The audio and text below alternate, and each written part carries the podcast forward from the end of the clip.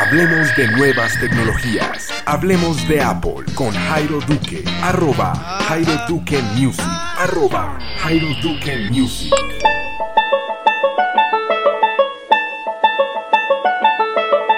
Hey, bienvenidos al podcast Hablemos de Apple. Quien los saluda, arroba Jairo Duque Music. Bienvenidos a este nuevo episodio. Hoy les voy a hablar de una experiencia que tuve el fin de semana con un backup o un respaldo de un iPhone dentro de iTunes. La experiencia comienza con una persona que necesitaba mm, pasar toda su información desde un iPhone 5 a un iPhone 7 que tenía nuevo. Y claro está, estaba en una finca en donde no entraba el internet, no servía para nada, entonces el backup por iCloud era imposible. Así que mm, le dije, hey, yo traje mi computador, traje mi Mac y creo que mm, podemos hacer un backup en iTunes para luego restaurarlo en tu nuevo teléfono. Hicimos todas las tareas, saqué, el, saqué el MacBook Pro, lo conectamos, conectamos el iPhone, el iPhone 5 que era el que debíamos eh, respaldar. Todo normal, se hizo el backup perfecto. Cuando íbamos a restaurar el teléfono nuevo que en este caso era un iPhone 7 eh, Mate Black de 32 gigas, eh, comenzaron los problemas. ¿Qué pasó allí? Bueno, traté de restaurar el backup, pero me pedía una contraseña.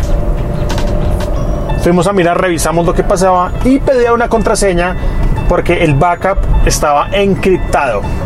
Resulta que esta persona trabaja en una compañía en donde mm, esmeran en proteger toda la información que está dentro de los teléfonos porque hay información top secret. Entonces los ingenieros de sistemas siempre piden estos teléfonos para hacerles los trucos y dejan por defecto la configuración que cada backup que se vaya a hacer de ese celular en iTunes esté encriptado. No había nada que pudiéramos hacer porque sin la clave no podíamos em, insertar o restablecer este backup en el nuevo teléfono. No había nada que hacer. La única forma de hacer esto cuando los backups están encriptados de esta manera, si en su empresa lo hacen, es hacerlo mediante iCloud. Claro está, no se podía en este caso porque estábamos en una finca donde no había nada de internet. Entonces le tocó esperar, llegar a Bogotá y probar el método de restablecimiento mediante iCloud y funcionó perfecto. ¿Por qué por iCloud sí y por iTunes no? Bueno, cuando sacamos ese backup de iTunes, ese backup puede ser maleable, puede ser modificado, puede ser usado para inyectarlo en otros dispositivos y el iCloud, pues ya sabemos que el iCloud para hacer esto necesitamos que nuestro terminal pues esté configurado con iCloud, con iTunes, que tenga nuestro ID, nuestra clave bien puestecita.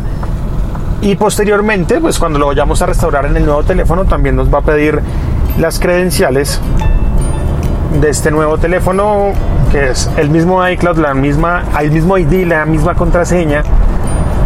Y de esta manera, pues es un restablecimiento de forma segura. Esa es la historia. Si tienen backups que están encriptados y ustedes no conocen la clave y quieren pasar la información de un teléfono a otro, deben hacerlo necesariamente mediante iCloud. Así que tengan muy en cuenta ese, ese, tip.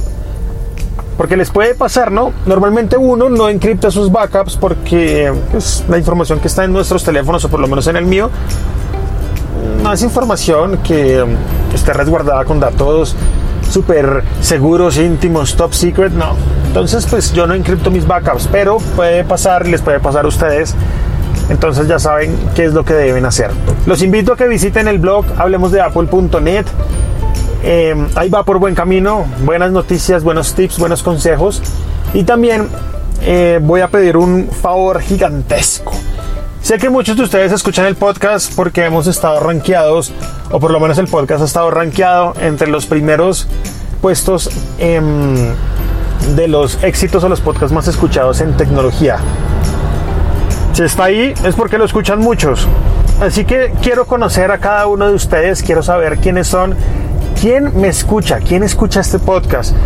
Así que les pido un favor súper fácil. Si tienen Twitter, eh, hagan una mención en arroba hablemos de Apple o me mencionan a mí en Twitter como arroba Jairo Duque Music diciendo hola, yo escucho tu podcast.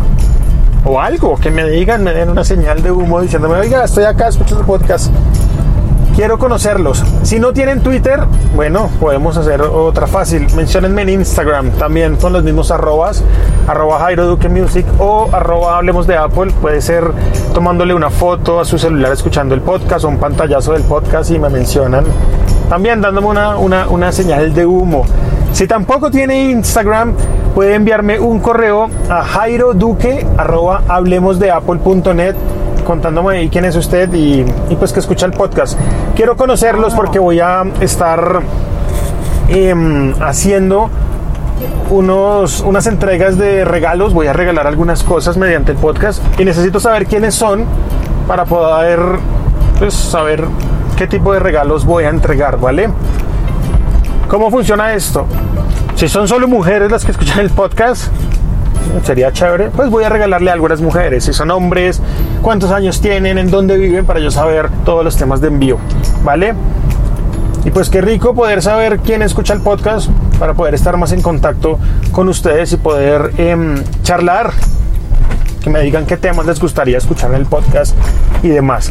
Por ahora no les quito más tiempo, sé que seguramente están ocupados y los espero allí en esas redes o por el correo que voy a dejar en los comentarios de este podcast para que por favor me cuenten quiénes son. Para mí es súper importante saber quién escucha este podcast. Quiero estar en contacto con ustedes. Un abrazo y espero que hayan disfrutado este episodio del podcast Hablemos de Apple. Chao, chao.